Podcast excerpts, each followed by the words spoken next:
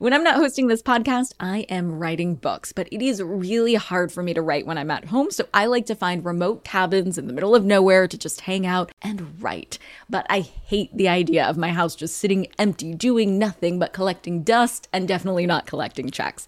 And that's why I'm an Airbnb host. It's one of my all time favorite side hustles. Other popular side hustles are awesome too, don't get me wrong, but they often involve big startup costs. By hosting your space, you're monetizing what you already have access to. It doesn't get easier than that. And if you're new to the side hustle game and you're anxious about getting started, don't worry because you're not in this alone. Airbnb makes it super easy to host. I mean, if I could do it, you could do it. And your home might be worth a lot more than you think. Find out how much at airbnb.com/host. Hey guys, are you ready for some money rehab? Wall Street has been completely upended by an unlikely player, GameStop.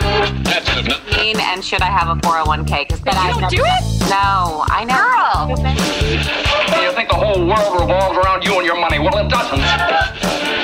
charge for wasting our time. I will take a check. Like You recognize her from anchoring on CNN, CNBC, and Bloomberg.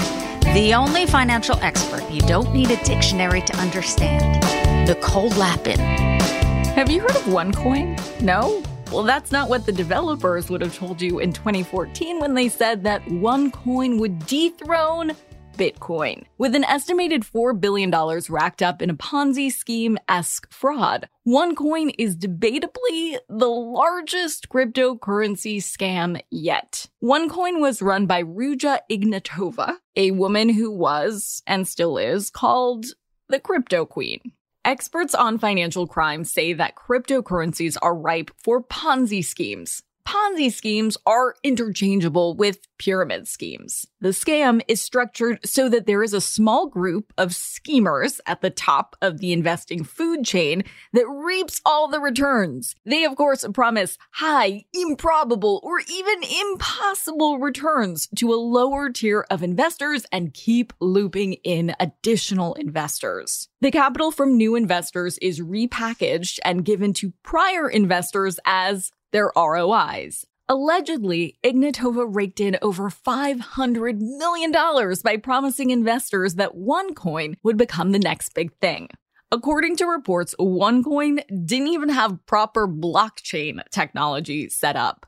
The blockchain technology was apparently just information stored in a spreadsheet, which is not quite the ultra private, high tech, network connected, and verified blockchain technology that crypto stands know and love. This story is absolutely nuts and is so ripe for some sort of lifetime movie, except you probably wouldn't even believe it when you saw it, even if it is on Lifetime.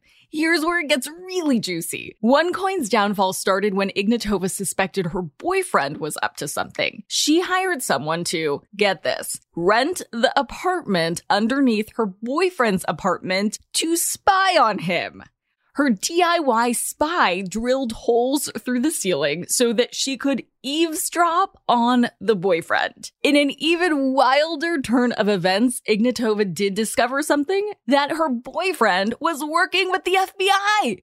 It's simultaneously both what you would hope would happen and wished wouldn't happen. You hate to see it when someone invades someone else's privacy and it actually works in their favor. It would be better if she had just learned her lesson and discovered that her boyfriend was just calling his mom every night and talking about how much he loved his boo thing. But alas, he was hiding something and she found out. The jig was finally up in 2017 when the FBI raided a OneCoin sales pitch in Dubai, which ended in 18 arrests. Here's the kicker.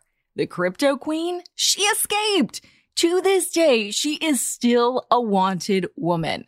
When she disappeared, her brother became everyone's punching bag for OneCoin gripes, literally. He told the FBI that once the fraud was exposed, OneCoin investors kidnapped him at gunpoint and beat him. And yet, years later, the FBI is no closer to finding the crypto queen. So, what did we learn here? Don't let the hype around crypto translate into whispered sweet nothings taken straight from your ears and into your portfolio. Even though the crypto world moves fast, you should do your due diligence and make sure that what you think is an up and coming cryptocurrency isn't a scam. Here are two things to check to make sure your crypto isn't a catfish. Number one, there is a website for Bitcoin. It's bitcoin.org. For Ethereum, it's ethereum.org slash EN. If your cryptocurrency doesn't have a legit looking website, swipe left. Number two,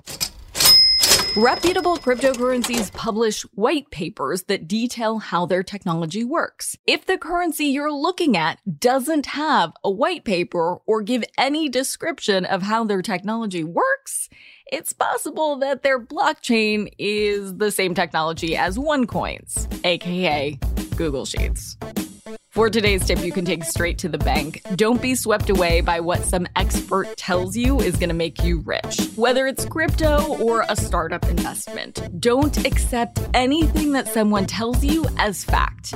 Not a financial advisor, not a TikTok finance influencer, not even me. I'm not offended. Hell, I am so proud. The best way to take control of your financial life is to take the reins yourself.